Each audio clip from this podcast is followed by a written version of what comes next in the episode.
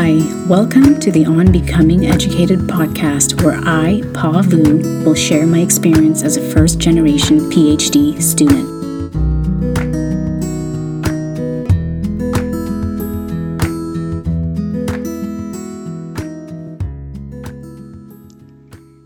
I have to be honest, I struggled a bit with this episode.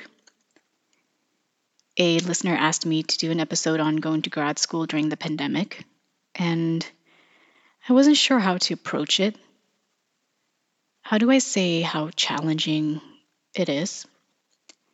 How do I communicate the gratitude wrapped in Zoom fatigue tied with a ribbon of eye strain? I wasn't sure. So I did what I always do when I'm not sure. I let it flow through me. I hope that you'll find these snippets of my experience going to grad school so far during the pandemic interesting, hopeful, and at the very least, kind of entertaining. Here is today's show.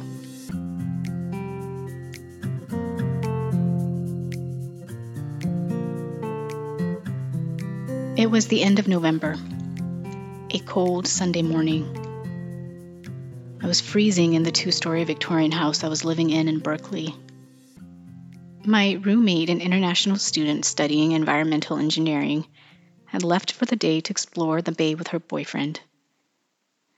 As I scrolled through YouTube, getting my brain to wake up so I could get to my usual pages and pages of readings, I had a sudden thought. What if I learned belly dancing on YouTube? By this time, we had been on lockdown for over eight months.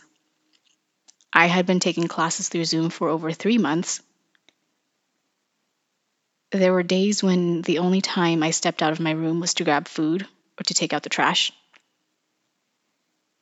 There were days when my room turned bright from early morning sunlight to the bluish shadows of sunset, and I had sat through it all, bent over my desk, trying to get to the end of an article so I could finally take a break.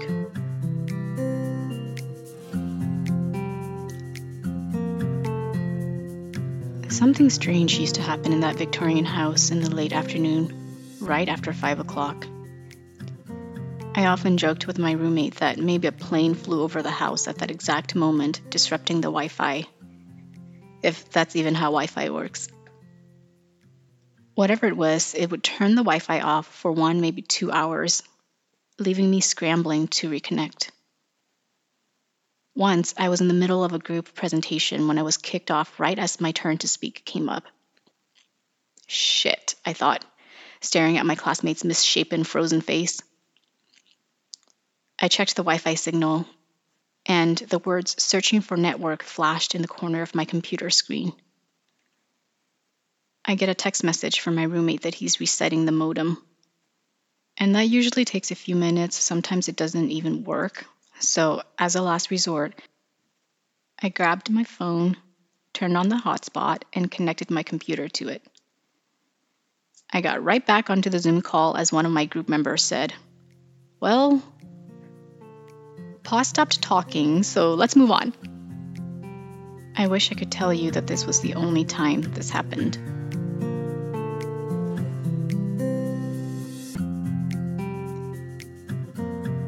When I was an undergrad at Chico State, I took a rhetoric class where I was the only Asian person in the class. I didn't understand most of what we talked about in class, but I do remember the professor asking us, Don't you ever just read something and stop and stare into nothingness? And wonder why this is the first time you've read it? I don't remember moments like that from my undergrad years. Maybe I was too young, too inexperienced, too afraid to even think outside the box, to even question what was being fed to me.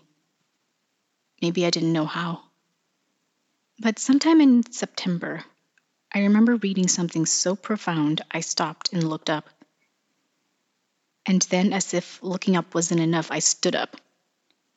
I stood up and paced my room and wondered why this was the first time I had read something like this. You want to know what this reading was? It was Louis Althusser's writings on ideology and ideological state apparatuses. He writes Reproduction of labor power requires not only reproduction of its skills, but also at the same time a reproduction of its submission to the rules of the established order. I'll read that again. Reproduction of labor power requires not only reproduction of its skills, but also at the same time a reproduction of its submission to the rules of the established order. This, so, what he's saying is the state not only needs to reproduce the working class and their skills, but they also need to reproduce submission to the idea of being working class. Pretty much a reproduction of submission.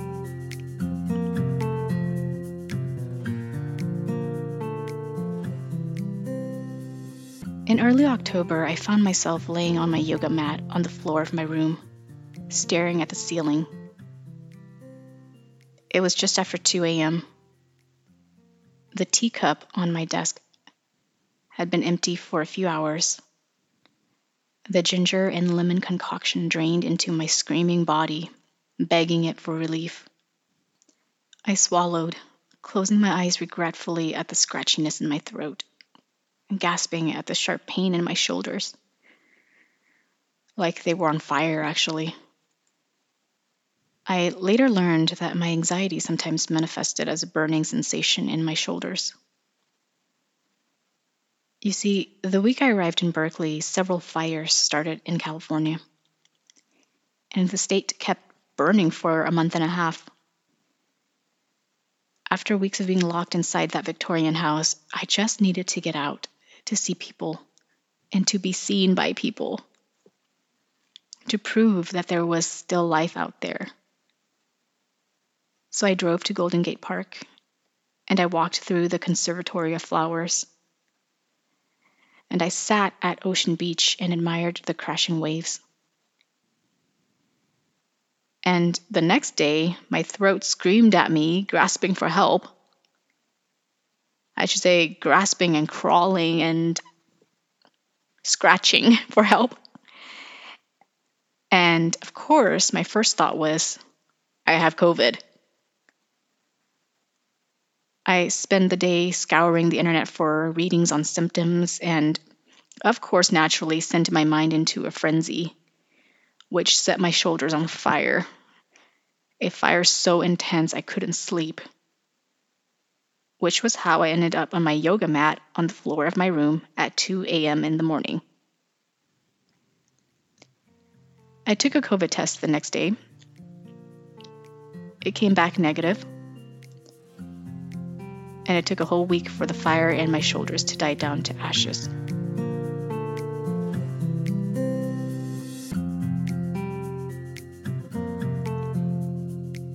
I hated Thursdays. I hated Thursday so much, sometimes I would have to do breathing exercises before the day started. I hated Thursday so much, I sometimes ate my way through the day, I had two hours of data analysis, the education statistics class all the students in my program had to take in the morning, then an hour of lunch, followed by two hours of data analysis lab.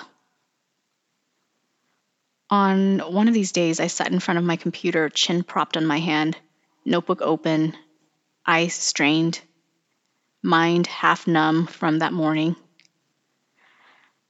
I'm not even sure what we went over or what we were going over.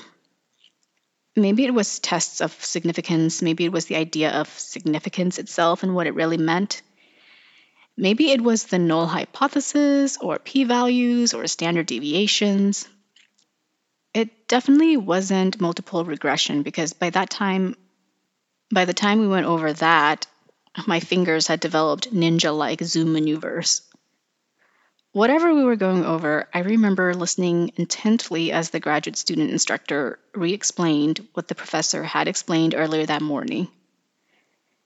After she was done, she asked the usual questions Does that make sense? Do you understand? And I sighed. I didn't just sigh, I sighed. Like a deep breath groan as you release, kind of a sigh. I'm sure all of you have done that kind of a sigh before. As the last bits of my breath left my chest, I looked down at the microphone and realized it was on. And everybody who had called into the lab had heard me. For a second, I panicked. Shit, I thought. Shit, shit, shit. Why did I do that? Why did I not make sure that the mic was off first? The silence that followed my hella loud sigh assured me that all had heard me. so, what do I do? Oops, I said. I just realized my mic was on. You really weren't supposed to hear that. And then I did the only thing I could do. I started laughing. And you know what? So did my classmates. And one of them said, Pa, I love you for that sigh.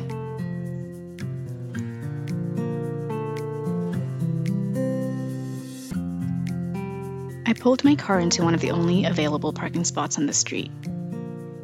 It was getting dark, and I had just gotten home from a trip to Temecula to see a friend I hadn't seen in over 10 years. And I was hungry. So I picked up my phone and did a quick Google search for Mexican food. I love, love, love Mexican food. And I had been disappointed with Mexican food in Berkeley so far, but I was willing to try another place. The place I chose was a hole in the wall, a little family owned restaurant sandwiched between a cleaner and a Greek restaurant on Shattuck and Ashby. They didn't have a way of taking online orders, they didn't deliver through Grubhub or DoorDash or Uber Eats or any of the delivery services that are so popular now. So, tired as I was, I ordered for pickup the old fashioned way. I called their number and talked to a person. Then I drove the five minutes it took to get over there, picked up the food, and salivated the whole way home. I'm not embarrassed to say that I inhaled that chicken enchilada, and it was the best enchilada I had had in a long time. I licked the bowl clean of the refried bean, and I don't even like beans. I had found my go to Mexican restaurant, and if you want to support this local family owned restaurant when you come to Berkeley, it's called Taqueria La Familia and I'll put it in the show notes.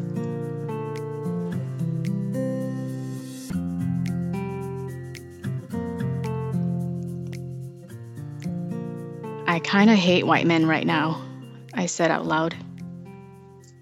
To no one in particular. My body was alive with emotion, and I found myself pacing my empty room again. My critical theory professor, a Filipino man who seems to have written about everything that has to do with race and education, had assigned chapters from Frantz Fanon's The Wretched of the Earth and Black Skin, White Masks. Fanon was a philosopher and psychoanalyst born on the Caribbean island of Martinique during French colonization. His work on the psychosocial impact of colonialism and the struggles of decolonization is often described as influential and central to the studies of racism. The passion in his writing moved me. I actually read it as anger. The idea of being forced to internalize inferiority infuriated me. The idea of being locked inside yourself wearing only a uniform given to you by your white colonizers pissed me off.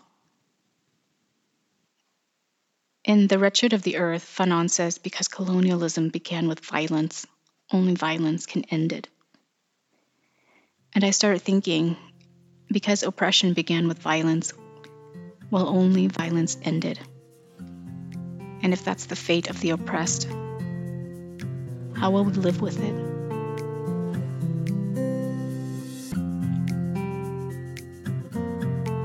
When I first moved to Berkeley, I found my Ethiopian go to restaurant, a sweet place off of Telegraph Avenue between 65th and Alcatraz called Cafe Colucci. My favorite dish was the minchet wat, ground beef simmered in a spicy Berber garlic sauce. I'd eat it with my hands, ripping off a piece of injera, which is Ethiopian flatbread, and using it to scoop up a good helping of the beef before shoving it all in my mouth. The sourness of the fermented flatbread mixed with the salty, spicy yumminess of the beef created an explosion of flavors in my mouth. After a day of class and studying, I needed some of that explosion in my mouth. So I placed an order for just the minchet wat because ordering for delivery could get pretty expensive down here. When the delivery driver rang the doorbell, I couldn't get downstairs fast enough. I snatched the bag from him, said a quick thank you, and headed into the dining room. Plastic utensils and napkins came with the food, so I didn't bother even to go into the kitchen to grab anything. I took out the box, opened it, ready to stick my face into the beef, when I realized it wasn't my order. Another box sat in the paper bag, forgotten. I honestly thought it was the salad that was served with the minchet Watts, so I had kind of ignored it. When I took the box out and opened it, I sighed with relief. There's my ground beef simmered in spicy Berber garlic sauce. But why is there an extra dish in the bag? I checked the receipt. It said my name on it. I realized then that the person prepping the to go orders must have misplaced someone else's order. For a moment, I sat in the dining room debating whether I should call the restaurant and have the driver return to get this bag. Then I realized how silly that was. There's a pandemic. There's no way the restaurant's going to take this back especially not after I've already opened it and breathed all over it. So I sat down and I ripped off a piece of injera and I did my thing. I was bad. I was real bad. But I made four meals out of that order.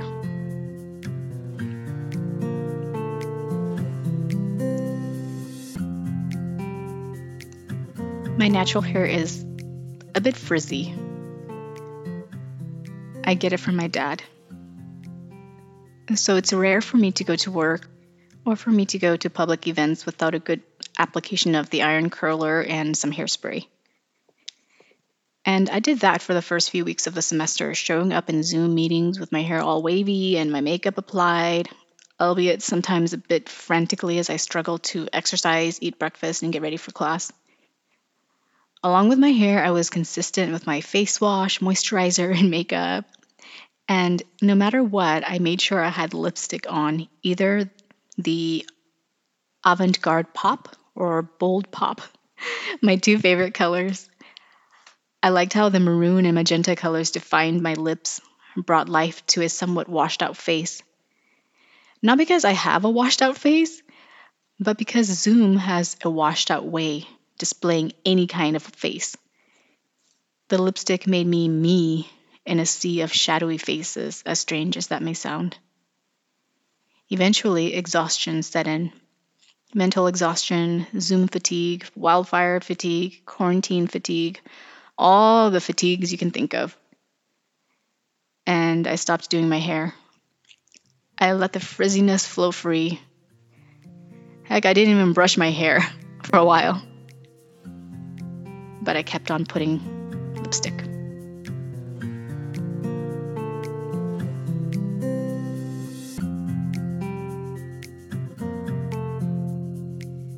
Once during stats, my professor finished explaining a concept and asked, Does that make sense? Do you understand? then she looked at the cameras that were actually turned on and said, Some of you look very confused. There were a few seconds of silence, or maybe it was just the internet lag. I don't know anymore at that point. I don't know what got into me, but I said,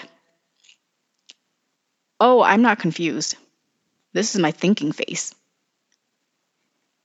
My classmates, those who had their cameras on, laughed, the sound muted by their muted mics. Sometime in October, I stopped turning on my camera in that class. I think it was around the same time I stopped doing my hair and putting on most of my makeup.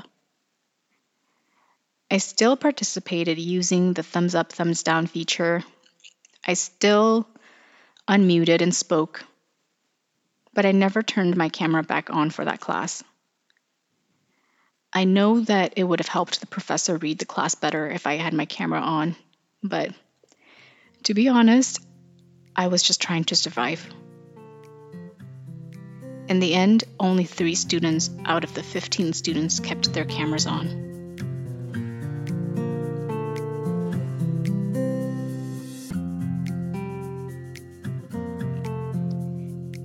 My mom said not to go home for Thanksgiving. COVID cases were increasing, getting too close to home. Too many people we knew were getting sick. Death was so close. Too close for comfort. Stay where you are, she said. So I did. When I told my study group this the Friday before Thanksgiving, one of them said they wanted to bring me some Thanksgiving food. I had been in class with this peer for over three months, but I had never seen her in person. When she and her partner came to my place, we kind of stood there on the sidewalk looking at each other for a second. I remember saying, Gosh, I wish I could give you a hug. We both had masks on, so we agreed to a quick hug. I invited her and her partner to sit in my backyard for a few minutes to chat. And what was most fascinating about the whole experience was my mind trying to reconcile the her from Zoom with the her sitting in front of me. There was a mix of, I know who this person is, excitement, and who is this person, confusion.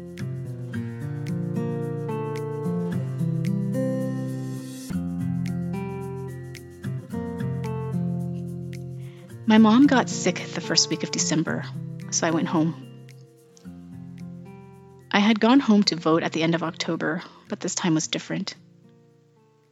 This time, as I sat in her room on the fifth floor of Enloe Hospital, trying to read a book that I needed for my final paper, I felt the outsiderness of a visitor instead of the comfort of a returner as I woke up each day in my parents' house to write, as I ran my old running route in the neighborhood, as I drove down the Esplanade, one of the most beautiful streets in Chico, as I looked up at the night sky and watched the stars blink. I felt like myself, but not at the same time. After my mom came home from the hospital, I returned to the Bay to my final paper and my Victorian house, which I'm happy to say I moved out of and am now living in a newer and um, better place. When I saw the ocean and the familiar buildings of Hercules and Richmond and El Cerrito, and I saw the San Francisco skyline and the exits for University Avenue and Ashby Avenue, I knew in my heart why I felt like myself and not at the same time. That evening, I texted my friends this I don't think I'm ever coming back to Chico. There's nothing left for me there.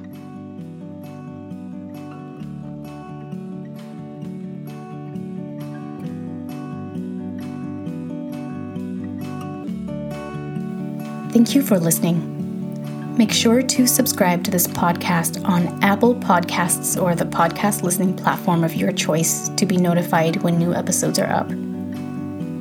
If you would like to support this podcast, a rating and review would go a long way. Podcasts with ratings and reviews are more likely to be found by listeners. So I would very much appreciate it if you can take a few minutes to rate and review this podcast. If you would like to make a donation to help me run this podcast, you can do so at ko-fi.com slash on becoming educated. That's ko-fi.com slash on becoming educated. Every dollar helps. Follow me on Instagram at by Pavu and the podcast at On Becoming Educated. Lastly, to access transcripts and submit listener questions, go to www.onbecomingeducated.com.